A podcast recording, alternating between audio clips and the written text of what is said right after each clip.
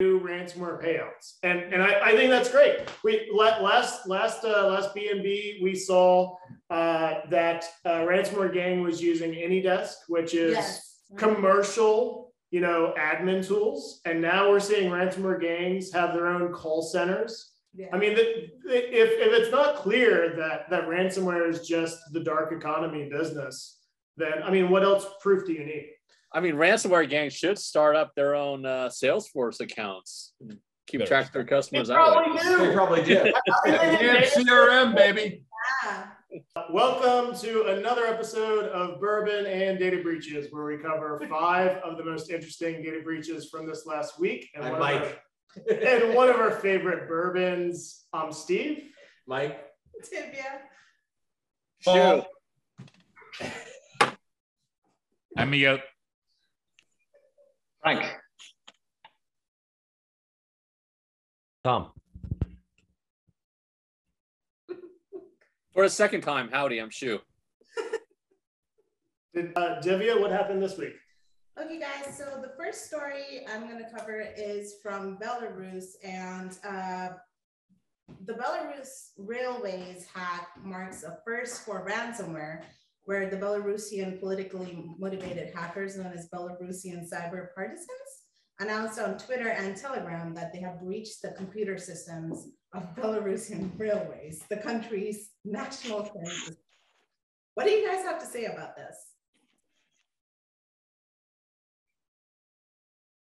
I'll jump in. I just think that this is a great example of, of people who aren't even motivated by money, but but they understand the power of saying, no, wait a minute, you can't bring those troops across our land because cyber attacks, you know, ransomware, but everything else is just being used for power, and they understand it.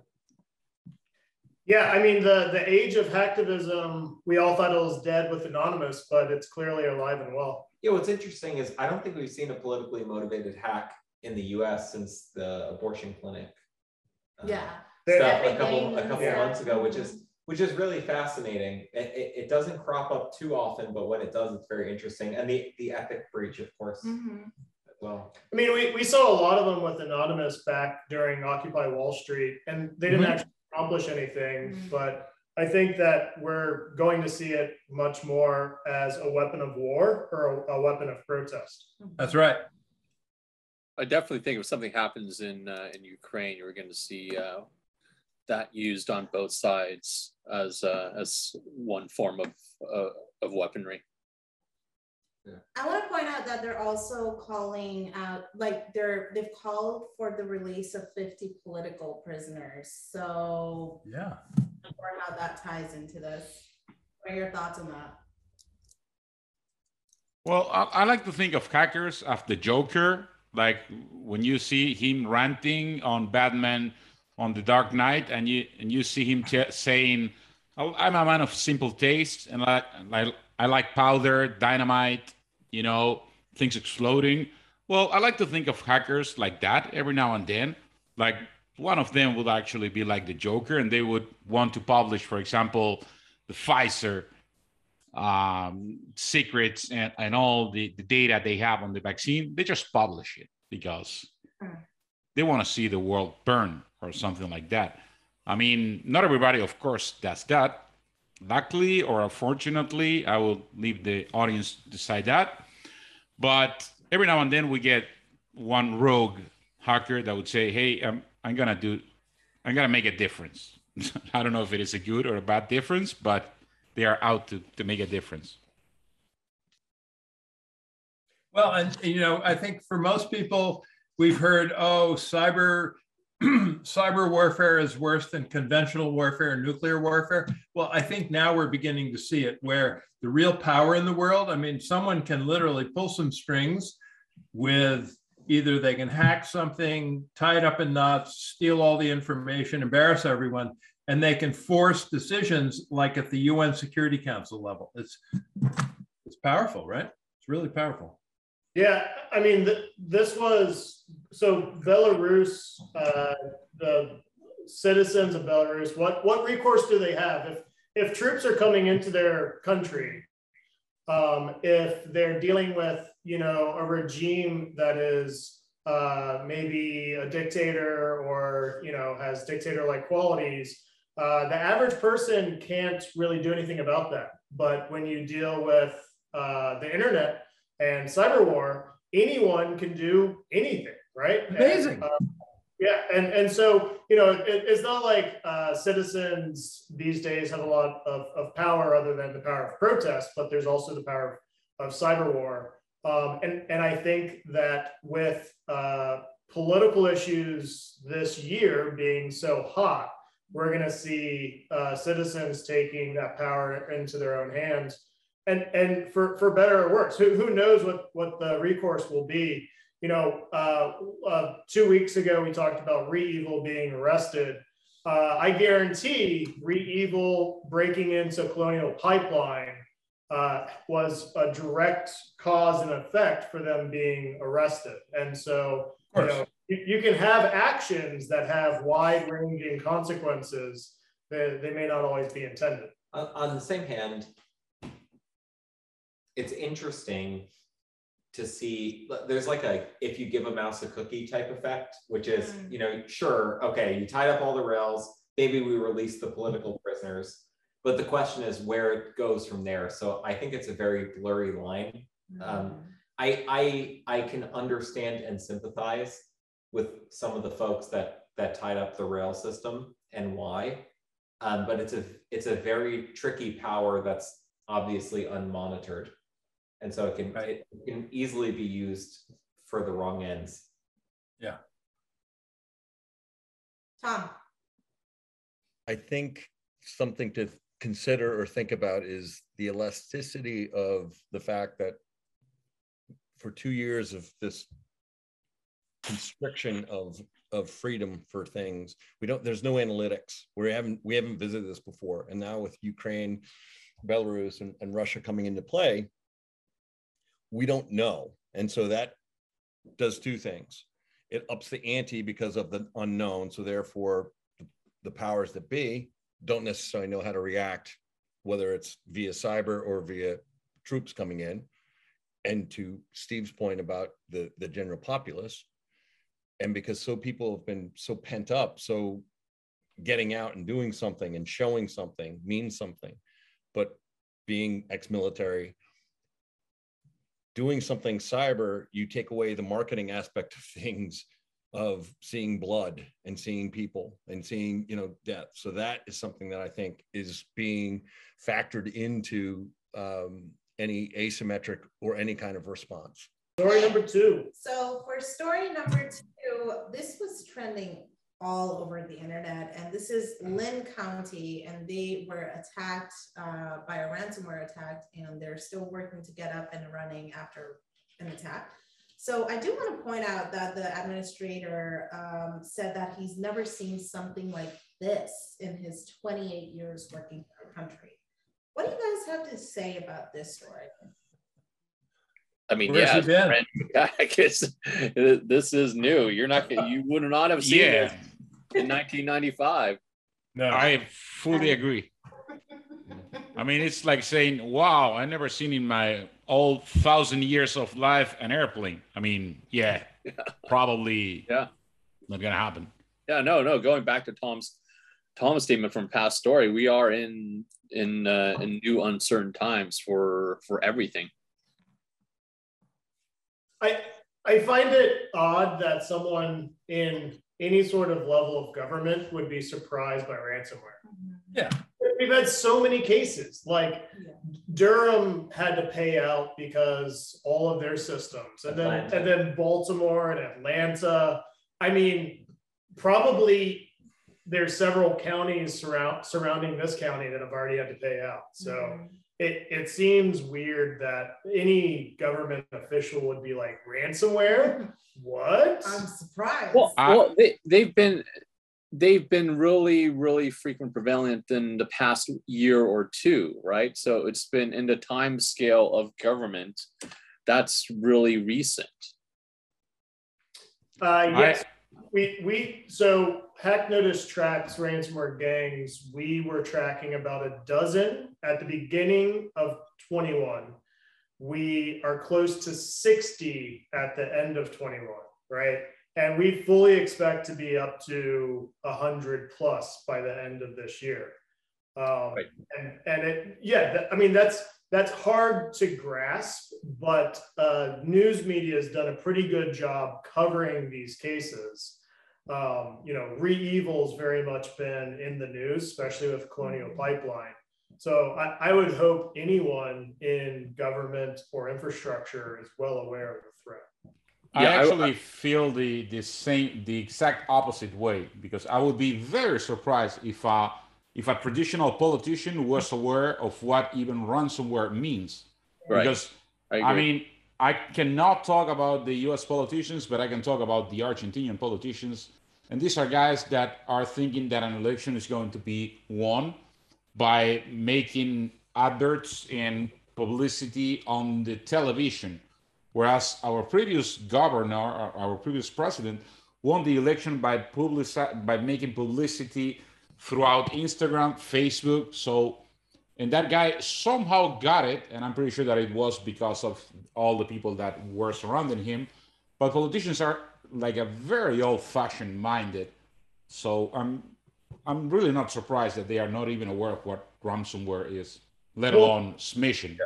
I, I, I think that I think that's fair, but but this was not a politician. This was an administrator, right? Yeah. So so this this was a government worker, and Yeah. and I would hope that government workers would have had to go through at least one security or threat Yeah. awareness uh, training course where they have to be introduced to what awareness uh, of ransomware is. Also, You- I would hope that as far well. too much credit and far too you have far too much faith in the workings of city and county government. No, but like in the article, they also mentioned that like, you know, Paul, Paul, you pointed this out earlier, that make sure your company has the right software in place so your employees know not to click on spy or spyware. They, have, they don't have a clue. system.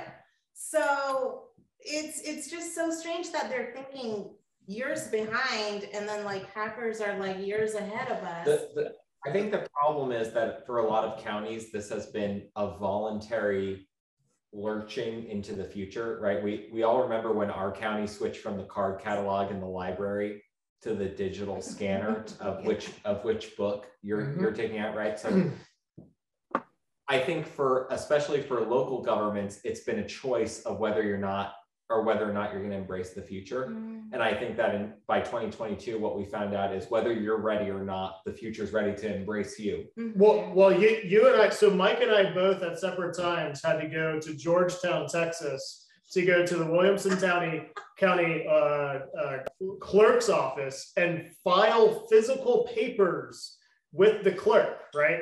Like I, we we have to file papers. There's no digital way to do that. We have to like physically show up and hand them papers. Not efficient. And and so when you think of of uh, municipal governments, you, you don't think of of efficiency or like high digital uh, security, but that's going to have to change because governments uh, they have a lot of information about citizens, critical information that could be used for identity theft. You know what they have a lot of? Parking. They have they do have a lot of parking. Good for you. But then Yes. There's right? Like you had to point Yeah. out that They- if you see they that are one in the billboard, basement. Yes. The the city of mobile. Georgetown's clerk's office is in the basement, and I feel that. There is no natural light. Give them a window, Yeah. Georgetown. Mhm. I think I think Mike nailed it with uh, his phrase. I mean, whether or not you're ready to embrace the future, the future is going to embrace you. Yeah. Or attack you. It's not, it's not But before that, I think it's time for a bourbon break. Now we're talking. So uh, the bourbon for this week is a local bourbon. It's Still Austin, and it's their cask strength bourbon whiskey. Um, now we've had still on bourbon and breaches before, but we've had their musician. So this is this is a different bottle. This is a different bourbon. Uh, this is cask strength, which is 118 proof or 59%. Oh, So uh, it's coming in uh, at a pretty high proof. and it's aged uh, for two years. Now, we, we were uh, not big fans of the musician, but uh, I will say that this has been very enjoyable. Divya, do you have some more details about yes, it? Yes, absolutely. So on their website, Still Austin claims that it in the mash bill, it has 70% white corn, 25% rye, 5% malted barley, and 100% Texas, very typical.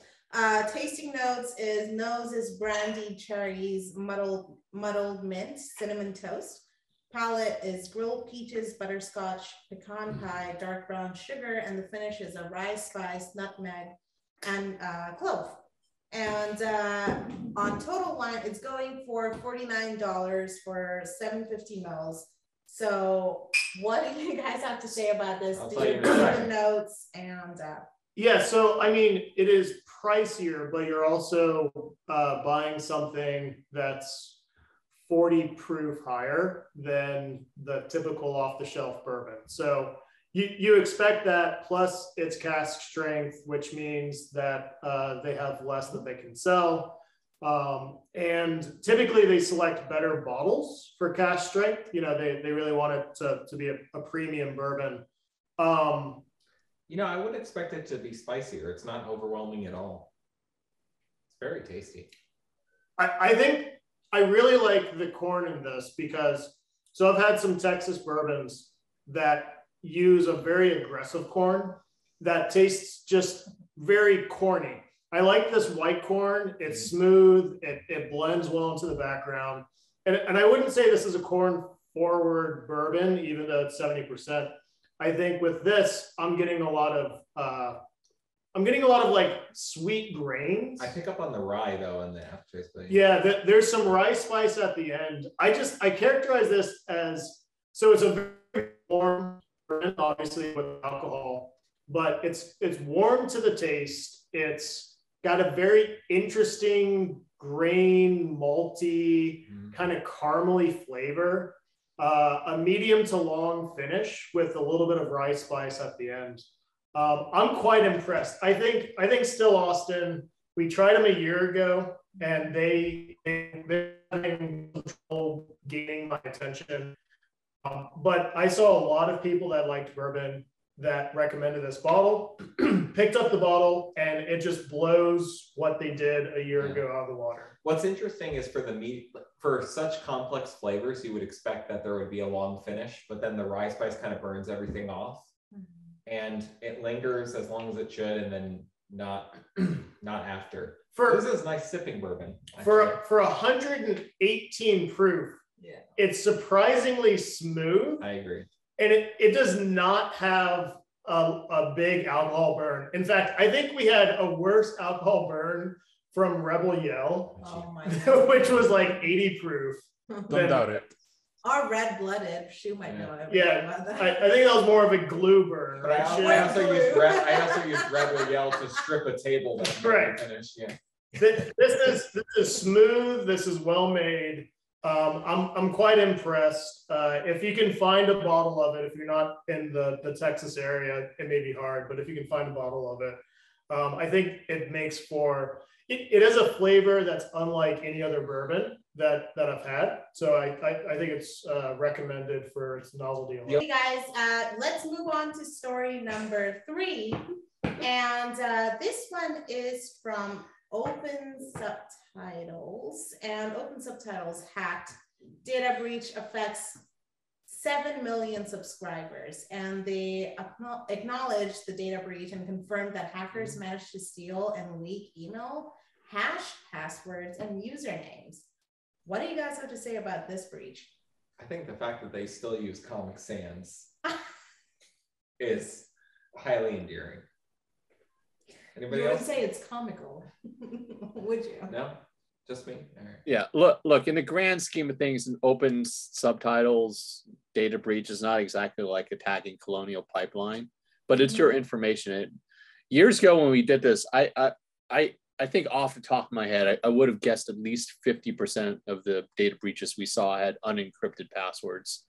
Hopefully, it's lower now, but here we are. You know, we're still grabbing a lot of these smaller sites that you submit your information and you don't know what you're submitting and how they're getting exposed. We we I think we're seeing hashed passwords less and less, which is good because you you should be using something stronger like bcrypt, um, more advanced algorithms. Uh, but obviously, sites like this are still just hashing, and I'm assuming from what uh, what I'm reading, it's an unsalted hash that's easily reversed, right? So you know, basically, it's plain text. I find it interesting that the hacker broke in through Telegram. So Telegram has been incredibly popular with hackers. We are in a lot of very weird telegrams with hackers. Very weird. And they post a lot of weird stuff. Like Telegram, I don't really know what to do with it because it's incredibly popular. Hackers are almost moving to Telegram instead of hacker forums. Um, but it's it it just it's weird. But hacker went through Telegram to break into uh, open subtitles. So okay, as as a consumer of subtitles, I gotta say, uh, the article says they didn't change their admin password, which was super low security, by the way. And we find it interesting that they didn't do yeah. that. I find it interesting since 2006 or something uh, when the website was launched. Yeah. I mean, you had at least 15 years to think of a nice password for us, the people who only wanted to hear Batman deliver justice without a, a Mexican accent. Yeah. So shame on you. Shame on you, open subtitles. We find I gotta, I gotta go with that one as well. We find it interesting that when you founded your website, the child literally could have been born and then by the time you were breached, come up with a better password. I gotta agree with that. If I'm doing everything right and I'm downloading a movie and I and I just want subtitles, I'm entitled to to have some kind of warranty, you know. wait, wait, wait, wait. So so I'm reading this article. It says here, I find it interesting that the first sentence of the second paragraph says OSS revealed that they didn't implement robust security measures as cybersecurity wasn't a, such a critical issue back in 2006, blah, blah, blah. So are you saying that robust security measures were just to change their admin password? You can't trust any freemium software out there these days. Oh, that's true. Yeah. Mm. Huh. So yeah, uh, uh, when I first read that, I thought it was just like they had technical debt; they didn't pay it. Nope. Let's move on to story number four, and this is very insightful to me because uh, apparently now school this school district reports a 334% hike in cybersecurity insurance costs. And uh, it's Bloomington School District 87 in Illinois. And uh, it has published that their cyber insurance renewal details and the cost has jumped from almost $7,000 to $23,000 now let's, year. Let's talk about what's happening in the industry. When cyber insurance first came out, let's let's go in the way back machine. It was very much like tiger insurance. People came up to you and they said, "Listen, I'll give you a hundred. You, you give me a thousand dollars a month, and if you ever get mauled by a tiger, I will pay your hospital fees." And really, what it was is it was monopoly money, and it was mon- money coming from mm-hmm. nowhere. SMBs, medium-sized businesses, enterprise businesses, and then all of a sudden, enter the age of working from home, enter the age of never coming on prem, enter the age of we will mail you a laptop. And everybody's working from home, and there's tigers everywhere. And so, honestly, the insurers are having to adjust because they're used to introducing lines of businesses that have been historically profitable that are all of a sudden in the red because they're paying claims for the first time. And it's it's it's an that, that is exactly right. First, you have to see total liability 4 million in 2016, 22 million now. Yeah, it was free money for insurance companies when they first came in. So just offer it. Now they have to pay out and they have to put numbers analysis on everything. And I'm like, oh my God, it's expensive to pay out. It, here's the problem. They made cyber insurance reasonable, and customary. Mm. So everyone that was a standard business had to get cyber insurance because it was cheap, it was easy, and it protected against a big scary thing. Now it's unprofitable for them. And so they're trying to figure out how to make it profitable by jacking up fees and dropping people from coverage. Mhm. We were dropped from coverage. I remember right now. We we had a cyber insurer as a cyber company, and they said, we will no longer insure you. And it was like, why? Why would you no longer insure us? It's and and and the reasoning is, without them actually saying it, it's because well, uh, you're a small business, and we don't really know how secure you are, right? So the question is, how do you prove effective due diligence against the number one cause of ransomware so that your insurers don't drop you? Like we have businesses that literally use us to prevent ransomware. Mhm. And we ourselves were not immune from this whole insurance thing. So we'll, we'll be covered. There's there's a million other a million other insurers that that would be happy to cover us. But it's it's ridiculous because we got grouped in with small businesses below a certain size and they just dropped coverage. And the, the problem is that it's it's one thing to say, well, we'll never be targeted because people don't know even know we exist, but that's not true Mhm. because the majority of these attacks are totally opportunistic. They're coming from files that are being passed around the dark web. And really all you have to do is use uh, open subtitles and all of a sudden you're a target for no reason. Thanks, Miguel. Story of the evening. So let's close it with a bang. And uh, this one is really interesting because in this story, uh, ransom, uh, again, like a hacker reaches out to the person directly. So ransomware hackers, new tactic, calling you directly. And it's a story about this one uh, dad whose son's school district had been hacked and files were stolen and everything. And he started receiving these threats and calls from the actual hacker, and the school told them nothing. So, what do you guys have to say about this story? So so I I love this story. I have opinions on this story too. I, I, I love this story because this is another proof that ransomware gangs are just businesses and they're just in the dark economy.